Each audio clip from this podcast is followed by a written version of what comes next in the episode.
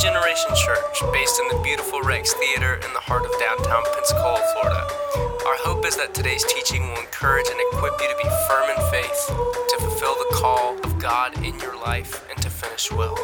Grab your Bible, open up your notes app, and let's dive in. Our scripture reading this morning is from John chapter 11. I'll begin in verse 1, reading from the uh, ESV translation through verse 46.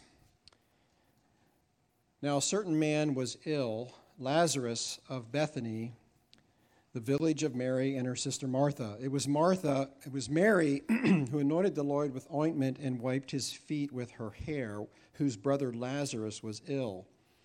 So the sisters sent to him, saying, Lord, he whom you love is ill. But when Jesus heard it, he said, This illness does not lead to death. It is for the glory of God so that the Son of God may be glorified through it. Now, Jesus loved Martha and her sister and Lazarus. So when he heard that Lazarus was ill, he stayed two days longer in the place where he was. Then after this, he said to the disciples, Let us go to Judea again. The disciples said to him, Rabbi, the Jews were just now seeking to stone you, and are you going there again? Jesus answered, are there not 12 hours in the day? If anyone walks in the day, he does not stumble, because he sees the light of this world. But if anyone walks in the night, he stumbles, because the light is not in him. After saying these things, he said to them, Our friend Lazarus has fallen asleep, but I go to awaken him. The disciples said to him, Lord, if he has fallen asleep, he will recover. Now, Jesus has spoken of his death, but they thought that he meant taking rest in sleep. Then Jesus told them plainly, Lazarus has died, and for your sake I am glad that I was not there, so that you may believe. But let us go to him. So Thomas, called the twins, said to his fellow disciples, Let us also go, that we may die with him. Now, when Jesus came, he found that Lazarus had already been in the tomb four days. Bethany was near Jerusalem, about two miles off, and many of the Jews had come to Martha and Mary to console them concerning their brother. So when Martha heard that Jesus was coming, she went and met him, but Mary remained seated in the house. Martha said to Jesus, Lord, if you had been here, my brother would not have died. But even now I know that whatever you ask from God, God will give you. Jesus said to her, Your brother will rise again. Martha said to him, I know that he will rise again in the resurrection on the last day. Jesus said to her, I am the resurrection and the life. Whoever believes in me, though he die, yet shall he live, and everyone who lives and believes in me shall never die. Do you believe this? She said to him, Yes, Lord, I believe that you are the Christ, the Son of God, who is coming into the world. When she had said this, she went and called her sister Mary, saying in private, The teacher is here and is calling for you. And when he, she heard it, she rose quickly and went to him. Now Jesus had not yet come into the village, but was still in the place where Martha had met him. When the Jews were, who were with her in the house consoling her saw Mary rise quickly and go out, they followed her, supposing that she was going to the tomb to weep there. Now, when Mary came to where Jesus was and saw him, she fell at his feet, saying, Lord, if you had been here, my brother would not have died. When Jesus saw her weeping, and the Jews who had come with her also weeping, he was deeply moved in his spirit and greatly troubled. And he said, Where have you laid him? And they said to him, Lord, come and see. Jesus wept. So the Jews said, See how he loved him. But some of them said, Could not he who opened the eyes of the blind man also have kept this man from dying? Then Jesus, deeply moved again, came to the tomb. It was a cave, and a stone lay against it. Jesus said, Take the stone away. Martha, the sister of the dead man, said to him, Lord, by this time there will be an odor, for he has been dead four days. Jesus said to her, Did I not tell you that if you believed, you would see the glory of God? So they took away the stone, and Jesus lifted up his eyes and said, Father, I thank you that you have heard me. I know that you always hear me But I said this on account of the people standing around, that they may believe that you sent me. And when he had said these things, he cried out with a loud voice, Lazarus, come out. The man who had died came out, his hands and feet bound with linen strips, and his face wrapped with a cloth. Jesus said to them, Unbind him and let him go. Many of the Jews, therefore, who had come with Mary and had seen what he did, believed in him, but some of them went to the Pharisees and told them what Jesus had done. This is God's word.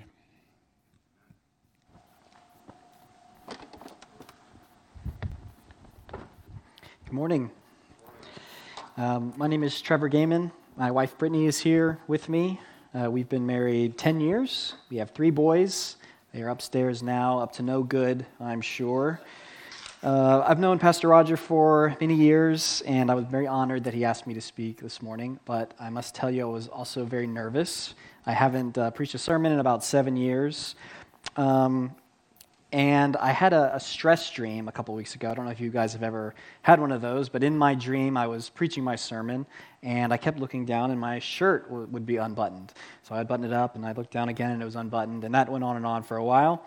So just to be safe, I wore a polo today. So I think I'll be all right. The other thing that happened in the dream is about halfway through my sermon, Pastor Roger came on stage and uh, escorted me politely off and just started doing baptisms.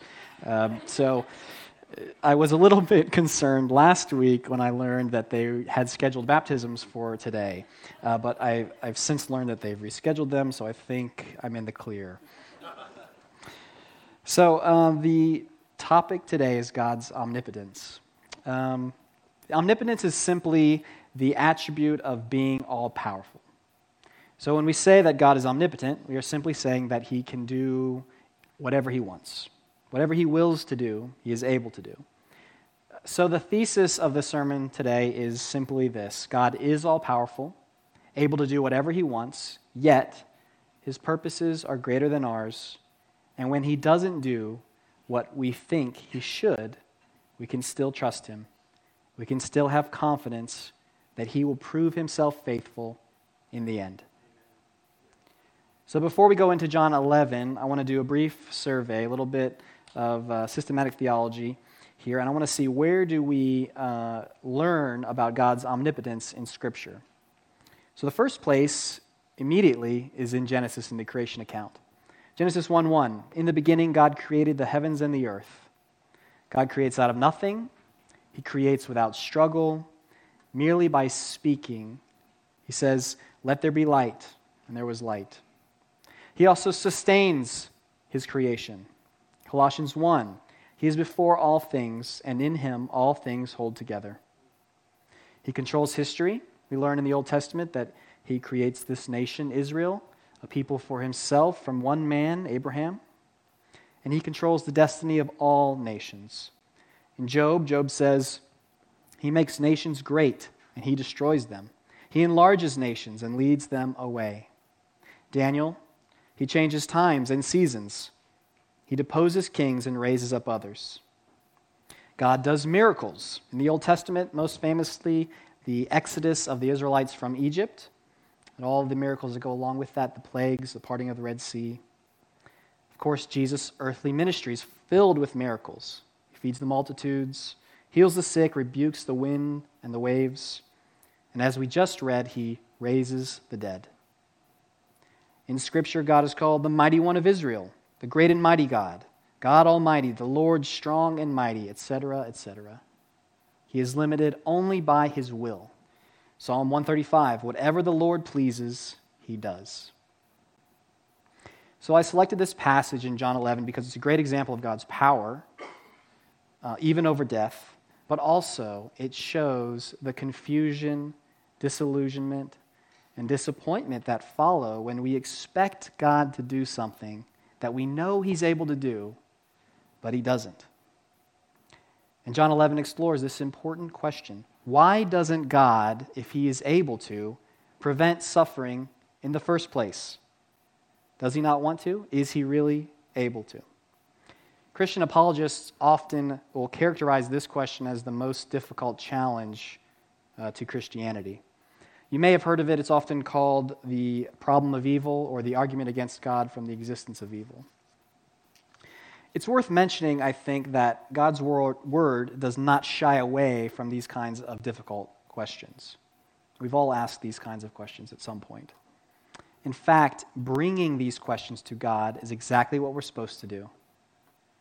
In doing so, we get the grace that we need to face loss and the hope that we need to believe that it will all be okay in the end. So, the first thing I want to look at in John 11 is these questions. We see a few of them. Mary and Martha repeat verbatim the same question Lord, if you had been here, my brother wouldn't have died. In other words, where were you, Lord? Why didn't you come? We sent word to you that he was ill. Why didn't you show up before it was too late? The other question comes from observers. Could not he who opened the eyes of the blind man also kept this man from dying? Verse 37. Notice these are two different kinds of questions. Martha and Mary question Jesus' love for them. Why didn't he come? Others question his power. Couldn't he have done something to stop this? It's exactly the objections we just discussed. Either he was unable to prevent it, and so maybe he's not as powerful as we thought, or he didn't want to prevent it. So maybe he's not as good as we hoped. What other explanation could there be? The Bible is full of people asking these very questions. Job is a great example. Listen to what Job says Your hands shaped me and made me. Will you now turn and destroy me? Remember that you molded me like clay. Will you now turn me to dust again? Job again, though I cry violence, I get no response. Though I call for help, there is no justice. The prophets, similarly, here's Habakkuk. O Lord, how long shall I cry for help and you will not hear? Or cry to you violence and you will not save? The psalmists, Psalm 10 Why, O Lord, do you stand far away? Why do you hide yourself in times of trouble? Psalm 88 O Lord, why do you cast my soul away? Why do you hide your face from me? Psalm 13 How long, O Lord, will you forget me forever? How long will you hide your face from me? How long must I take counsel in my soul and have sorrow in my heart all the day? If you've ever asked questions like this, you're in good company. Now let's look at some of the potential ways to answer this question in general. The first thought you might have is maybe God is punishing me. Maybe I've done something wrong. Now, it's true, the Bible teaches two things regarding that kind of answer. First, the, word, the world is broken due to our sin. God creates a perfect world without suffering, and our rebellion against God is what plunged the, word in, the world into chaos. And we ourselves are broken. We seek our own interests, we resist God's authority in our lives, and so we have no basis to say that we deserve a trouble free life. The second thing is that some suffering is the result of choices we make. There's a moral framework that God has placed in the world. Proverbs is a good example of this kind of biblical teaching. Proverbs 13 dishonest money dwindles away. Also, if you look at the laments in the prophetic books, they're often about Israel being punished because they were unfaithful. However, the Bible is not simplistic about suffering it recognizes this very large category of seemingly inexplicable or even unjust suffering. And in this passage, in John 11, there is nothing to indicate that Lazarus or Martha or Mary have done anything or were in any way being punished by God. And there are other examples in Scripture. Job is a perfect example, the ultimate uh, innocent sufferer. And then Jesus brings up this very topic in Luke 13 some disciples come, some people come to him and they ask him they, about these Galileans that were killed in this barbaric way. And he says, Do you think that these Galileans were worse sinners than all the other Galileans because they suffered in this way? Or those 18 on whom the tower in Siloam fell and killed them, do you think that they were worse offenders than all the others who lived in Jerusalem? The second way to approach this question and answer it might be to think there really is no meaning to tragedy. It just happens. There's no rhyme or reason to it. Now, if the previous answer was like a religious answer, this would be the secular answer. This is the struggle, struggle of the teacher in Ecclesiastes. Listen to what he says The race is not to the swift, or the battle to the strong, nor does food come to the wise, or wealth to the brilliant, or favor to the learned, but time and chance happen to them all. Viktor Frankl was a Jew who survived the Holocaust. He was imprisoned in a concentration camp during World War II, and afterwards he wrote about his experience in a phenomenal book called Man's Search for Meaning. And here's what he says about suffering If there is a meaning in life at all, then there must be a meaning in suffering. Frankl said that the most common reaction of prisoners uh, that he saw was despair and self preservation. But there were a few who rose above and saw what Frankl called the hidden opportunity of suffering to grow spiritually. He recounts that everyone in the camps remembers those few who comforted others, who gave away their last piece of bread. He goes on, most men in a concentration camp believed that the real opportunities of life had passed. Yet in reality, there was an opportunity and a challenge. One could make a victory of those experiences, turning life into an inner triumph. You know, our culture really offers you very little to help you face hardship. Suffering is really only an, ever an interruption, has no meaning. It only prevents you from achieving what you're supposed to achieve from finding your purpose. It must be eliminated or minimized. And of course, that's true in part. We are supposed to work to relieve suffering in the world. And yet, it is what Frankl called an eradicable part of life. We can't completely get rid of it. And if your meaning in life depends on everything going well for you, then it will be too fragile, and suffering will destroy you.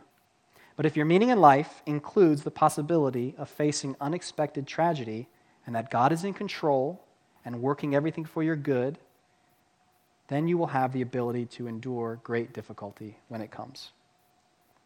Ultimately, we can't accept this kind of answer anyway. We can't accept that our suffering is meaningless. We cry out to God almost reflexively for an explanation. And of course, the Bible tells us that God's purposes, while often inscrutable, are in fact, yet he is in fact in control and can be trusted. But here's something we can know for sure Martha and Mary are struggling to understand the reason for what has happened. They are no doubt wondering whether Jesus cares for them. Look at how much Jesus' love for this family is emphasized in this passage. Verse 3 Martha and Mary refer to Lazarus as he whom you love. He whom you love is ill. John explicitly says Jesus loved Martha and her sister and Lazarus. When Jesus tells his disciples that they are going to Bethany, he says, We must go to our friend Lazarus. And of course, Jesus weeps and deeply moved, and the people seeing that say, See how he loved him. John is taking great care in his gospel to repeatedly stress that the reason this has all happened is not because Jesus did not care about this family. Jesus loved Lazarus. He loved Martha. He loved Mary. And of course, when he raises Lazarus from the dead, he completely vindicates himself. He answers both questions. He demonstrates that he does love them and that he does have the power to undo even the most seemingly irreversible tragedy. But there's something more. If we look closely, we can see just how much Jesus loves this family and us. In verse 53, we learn what happens as a result of raising Lazarus. From that day on, they made plans to put him to death. If you look back at verse 8, the disciples are warning Jesus. The Jews were just now seeking to stone you. This explains why Thomas in verse 16 is convinced they are going to die. He says we're going to, they're going to go to their deaths. And, and he's right in part. This miracle is the inciting incident that leads directly to the decision of Caiaphas and the Sanhedrin to kill Jesus. Within a few weeks of this, Jesus is crucified.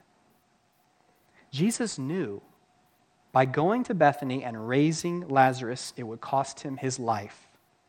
That is what John is intentionally showing us here the connection between Lazarus' death and resurrection and Christ's. The price to redeem us, to end our suffering, is for the Son of God, the Almighty One, the creator of heaven and earth, to be mocked, beaten, tortured, nailed to a cross, and left to die. And Jesus is willing to pay that price. What we see here is not just Jesus exercising his power, we see him trading his life for Lazarus, trading his life for ours.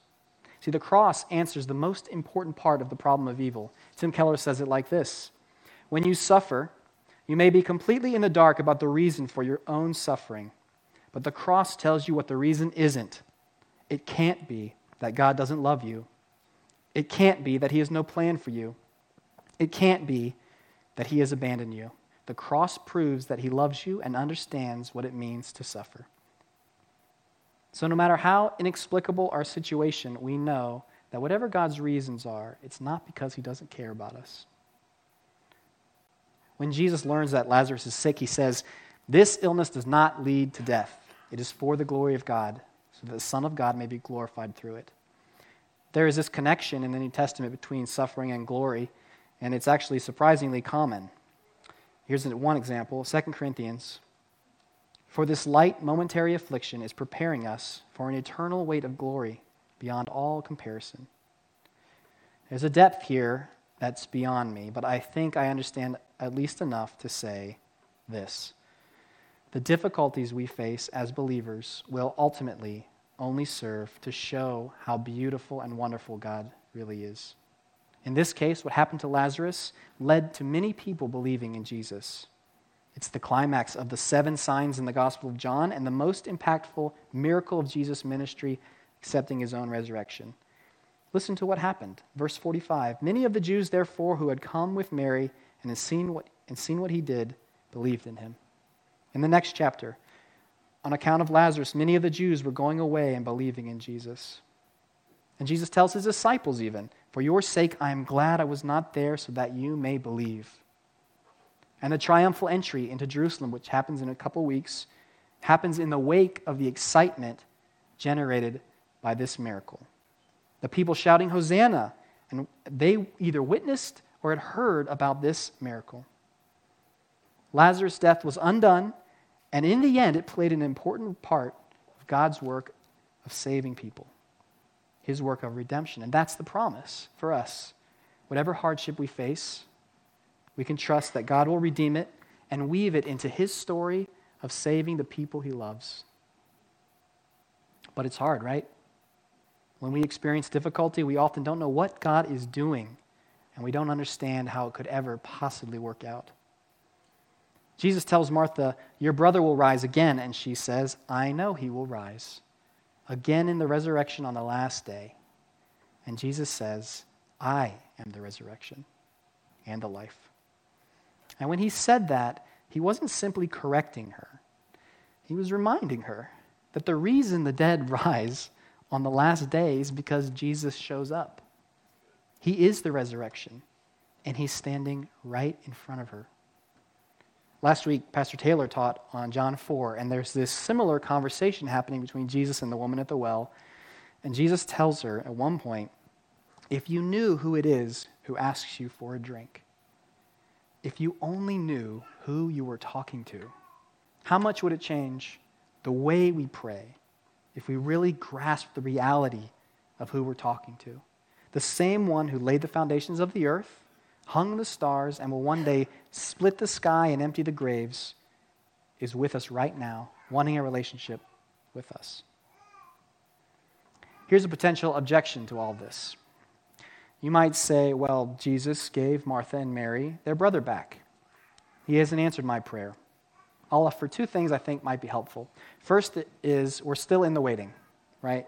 They waited a few days, but consider Joseph from Genesis, who was betrayed by his brothers, sold into slavery, falsely imprisoned.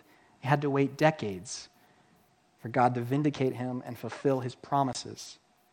But in the end, listen to what Joseph says. When his brothers come to him again and they're bowing before him and they're afraid that he hasn't really forgiven them, Listen to his understanding of everything that had happened in his life. Joseph wept when they spoke to him. He said to them, Do not fear, for am I in the place of God? As for you, you meant evil against me, but God meant it for good, to bring it about that many people should be kept alive as they are today. Joseph's understanding of all the evil he went through were transformed when God's purposes were finally revealed. John Frame, a Christian apologist, says this A great part of the problem of suffering lies in the fact that our suffering is drawn out in time. We cry out to God, and He does not seem to hear. Or rather, He in effect tells us to wait and wait and wait. Scripture tells us a great deal about this waiting process. It shows us how God's people are tested by the passage of time over and over again, but it also shows us again and again how God brings the waiting periods to an end, vindicating himself and ending the sufferings of his people. God will absolutely vindicate himself. That's the second thing I want that it might help you. He will vindicate himself, he will keep his promises to you, and he will prove himself faithful. There is no guarantee that that will all happen in this life. But even if it does, even if you get the miracle you're praying for, the full promise does not come until he returns. Because what we really need, what will answer all our longings and hopes, is to be with Jesus forever. And every miracle that we see is just a preview of what it will be like when he finally shows up when he ends all suffering and wipes away all tears. And just like it was with Lazarus, it will far surpass our expectations and hopes and imaginations about what God is capable of. Maybe you think, I don't see how God could ever make up for what has happened to me. And that's a very understandable question. I'll give you this, one of my favorite quotes ever from Dostoevsky.